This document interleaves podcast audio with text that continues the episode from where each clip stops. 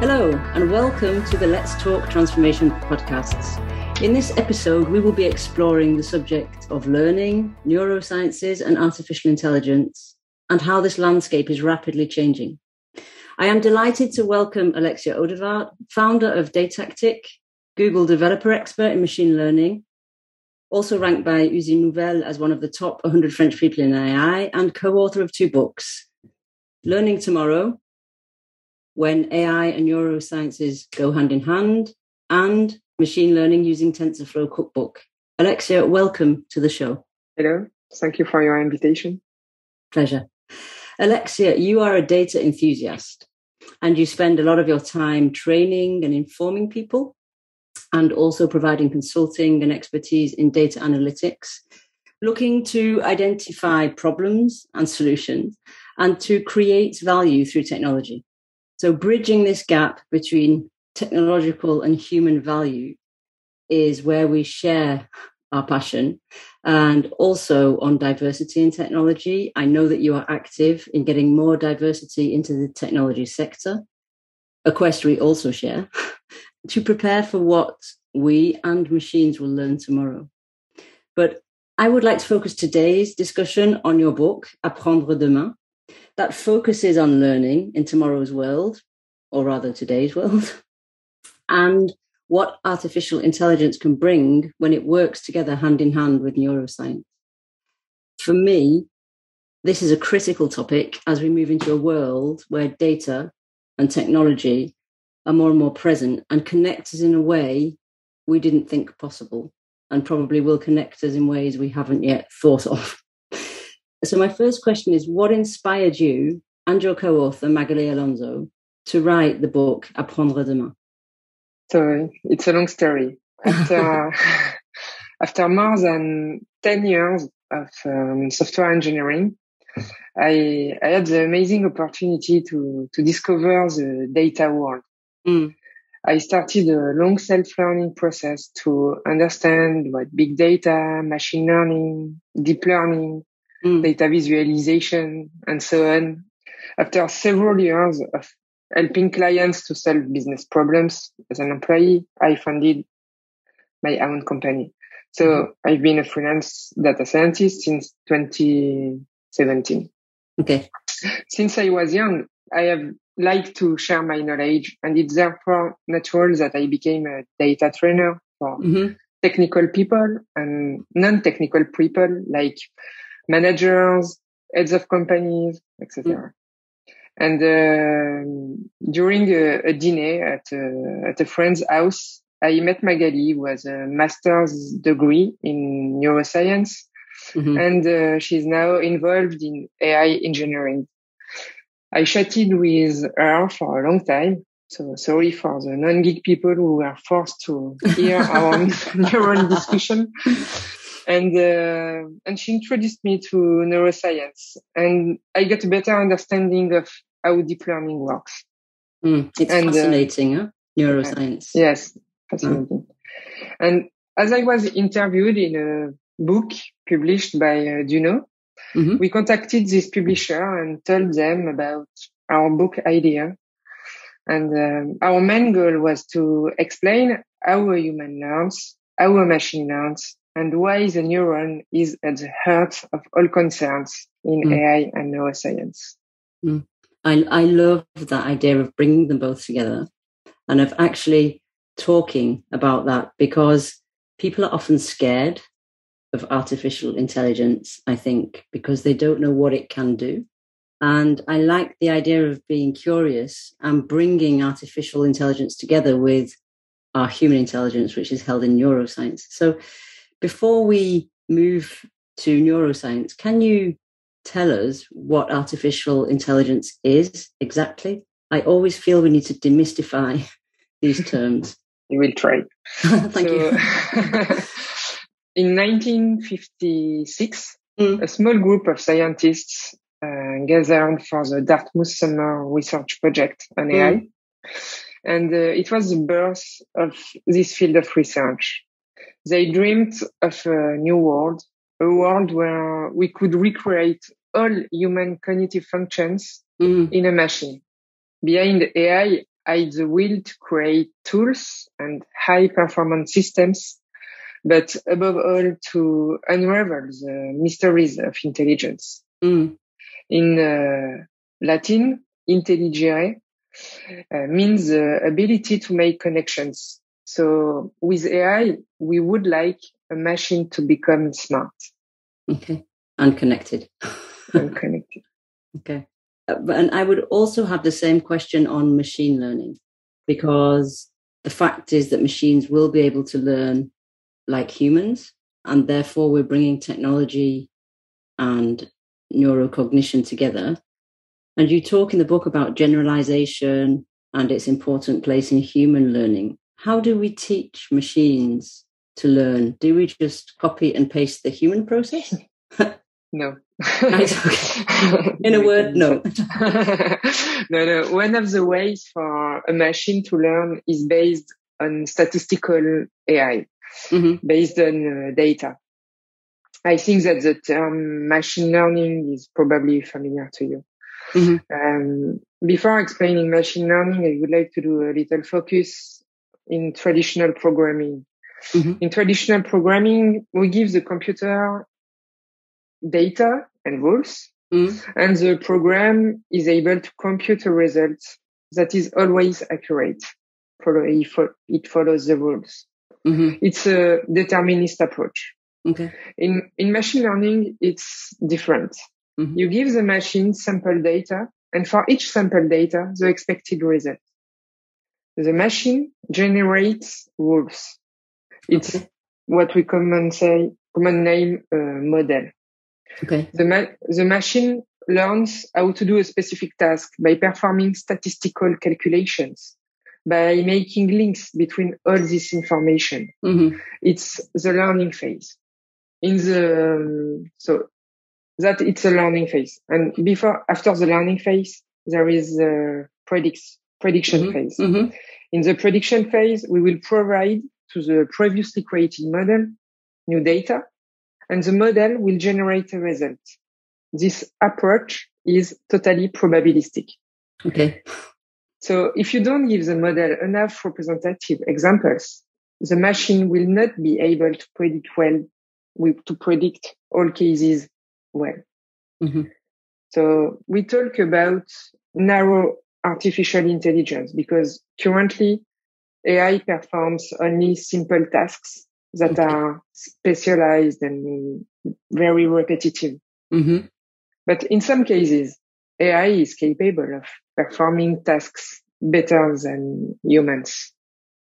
Okay. So currently we are in the narrow AI mm. and um, because for the moment the machine doesn't yet know how to generalize their learning. Okay. So for me, all the stakes of tomorrow's AI will be to to generate new new knowledge, mm-hmm. to go from a narrow AI to a general AI. Okay, and because we now know more and more and more about neuroscience and neurocognition, which for me is becoming more important as technology evolves. And as human beings, we need to remain relevant in today's world. So if AI is learning quickly, which it is, and it's also learning how to generalize, how did these two models, so artificial intelligence and neuroscience, work together? How do they complement each other? Yeah. So we we talked previously about machine learning, mm. but a specific field, a specific field of uh, machine learning is named deep learning. Yes. Uh, deep learning has led to major advances in voice recognition or computer vision mm-hmm. in the last few years. So what is deep learning? Deep learning uh, uses artificial neural networks.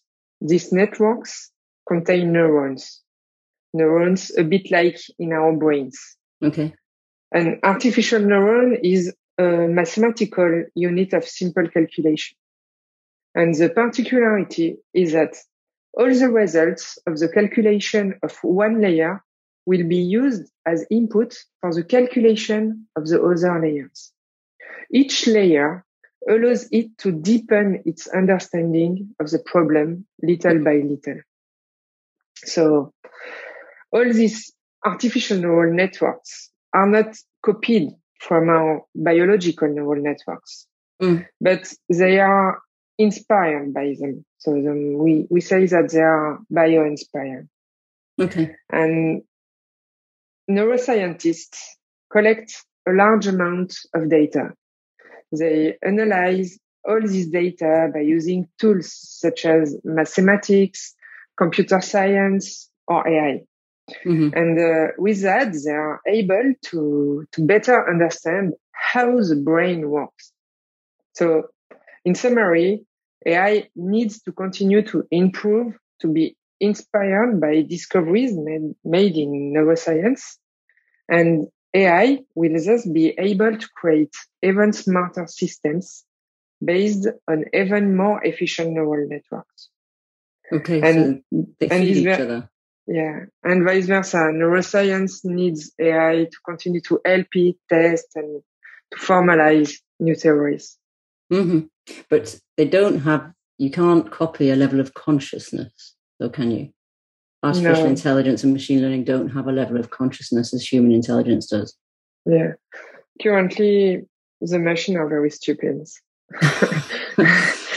they just know to to do things which are very repetitive and not specialized. So there are not a real intelligence behind them. Hmm. But it brings me to the question of ethics. And of course, you dedicate quite a lot of time to that in your book surrounding artificial intelligence and data technology in general. But how is artificial intelligence regulated? And do you think we will have universal rules of ethics for AI? I mean, you, you talk about this in your book when you talk about the moral machine game mm. that was developed um, in 2016 by MIT. But do you think we will move to a framework such as ethics by design that can guide us all? Because that is quite a complex question, isn't it? If when you talk about artificial intelligence and human intelligence and how it's being used um, to understand the brain. Yeah, ethics is it's a very difficult topic, mm. but in for humans and for AI, mm. um, ethics as it relates to man is a field that has been studied since time immemorial. Yeah. Aristotle aimed at the best consequences for man. Mm. Jean-Jacques Rousseau at rules based on the social contract. And uh, Immanuel Kant at rules based on reason. Mm. However, whatever the approach, it was clear that the formulation of rules governing a universal good was impractical. Mm. Um, thinking about this and setting up rules, treaties, and then laws and organizations to govern human interactions mm. is part of our daily lives. Mm. So much so that we no longer pay attention to it. Our parents' education, the penal code, and the UN Human Rights Council, to name but a few, are all institutions that constitute landmarks for us. Yeah. But what about machines? how to apply these codes to them. Should mm-hmm. we create one that is specific to them? Insofar as man is supposed to be the guarantor of what he creates, mm-hmm. should the new legislative framework be established? It's very difficult to answer to this question. But first, we can be we can uh, begin by uh, robotics. Yeah. Robotics was the first discipline of AI to push man to question ethical charters. Okay. In 1942, the science fiction writer Isaac Asimov defined three laws of robotics. Mm-hmm. So the robots in his books had to obey. At that mm-hmm. time, Asimov certainly didn't think that these laws would largely inspire various mm. ethical chapters of 21st century robotics. No, but that's really interesting. If you could just walk our listeners through those three laws, I found that really interesting. Uh, the three laws of uh, Isaac Asimov is the, no, a tool must not be unsafe to use. Mm-hmm. The second law is a tool must perform its function efficiently unless the would harm the user. Okay. And the third is a tool must remain intact during its use unless its destruction is requ- required for its use or for safety. So it's very interesting. Mm. So he was basically stating a case for ethical use of robots in his films. Yeah, exactly. So okay. if we talk now about AI for machine learning, mm-hmm. for several years, following the emergence of AI, many organizations and personalities have been wondering about the future of humanity and worrying about the misuse that the emergence yes. of such programs could lead to. Some even fear that such intelligence could destroy, could mm. destroy the mm-hmm. human race. And so public or private initiatives on the ethical framework, framework of digital applications are multiplying. Mm-hmm. You can look at the Future of Life Institute, Partnership on AI, OpenAI, uh, the mm. Asilomar AI principle, or more recently, the AI strategy developed by the European approach. Mm-hmm. As you said in, in introduction, in 2016, MIT researchers developed a moral game, a moral game named Moral Machine. So yeah. feel free to go to their website and compare your results with the other participants. It's, it's very interesting. I loved that uh, part of the book and I did go and look at their game. It's great. Yeah. Very so the, the, the result of this study, the first result, the first analysis is quite interesting and shows the difficulty, the difficulties of defining an international ethical framework. Mm. Uh, indeed, depending on cultural and economic factors, the results uh, differ between countries. So if we don't want to create systems mm. which become weapons of mass destruction, as mentioned by uh, by Cathy O'Neil. Yeah. We need to be sure that the people developing these systems should ask themselves questions from the design phase of this algorithm, mm. algorithms. Mm. And it's what we call the ethics by design. Okay. And do you think that we will be working more towards a communal ethics by design framework as intelligence, artificial intelligence develops, or will it just become more complex? I think it's difficult because it's it's it's very difficult to take these rules and apply really mm. the rules because all problems, all, all systems are different, and we don't have the uh, the same problems with uh, personal data and mm.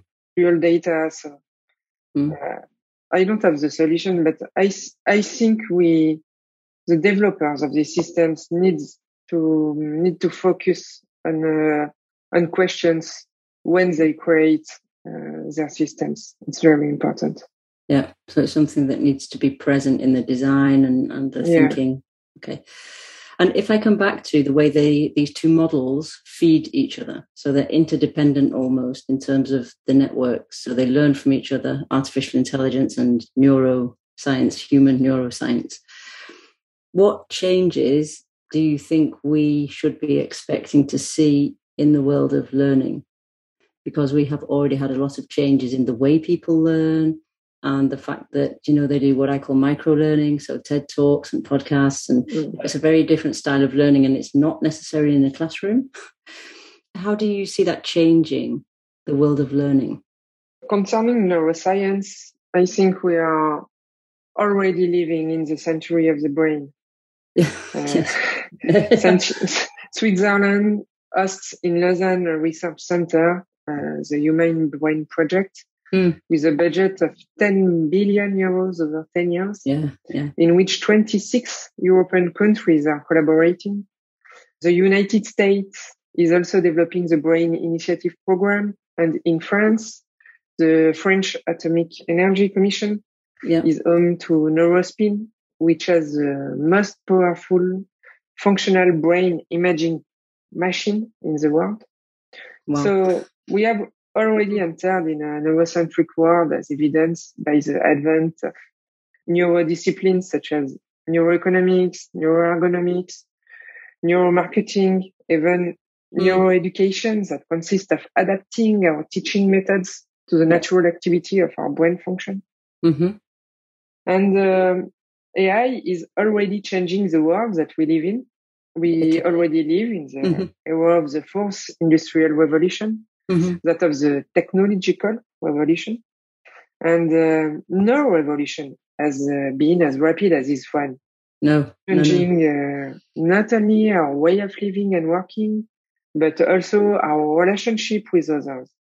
Mm. So even before being technological, the transformation of AI is for me human, cultural, and societal. Yeah, it's massive, and it yeah. brings it brings with it a lot of reframing that needs to be done constantly. So you're constantly what I call unlearning and relearning, which is essentially what what they're doing with with AI and the neural networks, but which makes it very multidisciplinary. So in the book, you talk about the fact that it is a science at the heart of other sciences, and the visual, which I really like, is almost an ecosystem around uh, the AI being that heart of the science, like a network. And how do you see this affecting leadership in organizations and the need that we have, all of us, particularly in organizations, for a more systems thinking approach? Mm.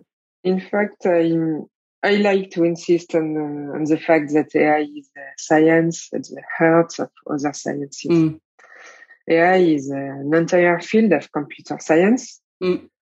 But uh, math- mathematics and statistics, which serve as a theoretical basis, human sciences and neurobiology, which help to reproduce components of human intelligence by biomimicry. Mm. And finally, the hardware technologies that serve as physical support for the execution of AI software. So AI is really a science at the heart of other sciences. Mm. AI plays a decisive role in the competitiveness of companies today mm. and uh, and tomorrow.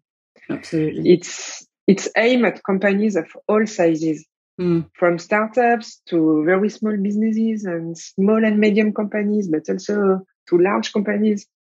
So AI is revolutioning many sectors of activity, such as marketing, purchasing, legal, production, customer relations, and so on. Mm. So from processes to management, all the company's businesses are impacted. Mm. So describing company organization. Mm. So for me, one of the main challenges of AI will be to make companies accept these new tools that help replace or mm. optimize tasks that were previously performed by humans. Mm. Yeah, and they're going to have to constantly navigate change, aren't they? So th- this is an emerging environment. So yeah. what worked yesterday might not work in two weeks' time. Yes. I'm exaggerating, but it, it is quite mm. a short cycle. Time is running. I would have one last question. What would be, therefore, your final call to action for leaders looking to understand this landscape of artificial intelligence and what it means for how we learn? So it's uh, the self promotion time. So yeah. leaders can buy our book if they speak French or watch my TEDx talk. No, more seriously, I think it's very important for leaders to master the important concepts of AI, such as what exactly AI is, how can the machine learn, what AI can do or not do, what are the AI use cases, how can you carry out an AI project, what are the impacts of our on our business and processes. So I think leaders can find these answers in books, MOOCs, podcasts, articles, mm-hmm. and videos. So long live the internet. Mm-hmm. And um, I, I, will just talk about one thing uh, since the beginning of September, I have launched a new training course called okay. the AI Game. Ah, excellent.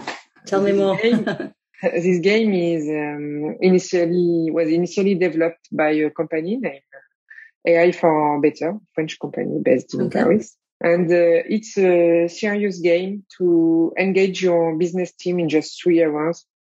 So it's a playful workshop to discover the fundamentals of AI and to think collectively about its use in the company. So with a pedagogy designed to create involvement, we, we try to promise, uh, we promise mm-hmm. all the participants to, to open their minds to the, to the amazing possibilities offered by AI. So you can find more information on my website. Uh, you can contact me if, if you want. Excellent. Because that was my next question was where can people contact you and find out more about what you do? So the question you were joking about, I'm now going to ask you. where can they come and talk to you and find out more about this game, but also about what you do in general? Yes, but you can go to my um, to my company website or LinkedIn. Alexia, thank you. Thank you for coming demystifying artificial intelligence and sharing your research and experience with us. We hope you enjoyed this podcast. And if so, please head over to iTunes and give us your feedback and your review. And it's bye from me for now, and I'll see you soon for the next episode of Let's Talk Transformation.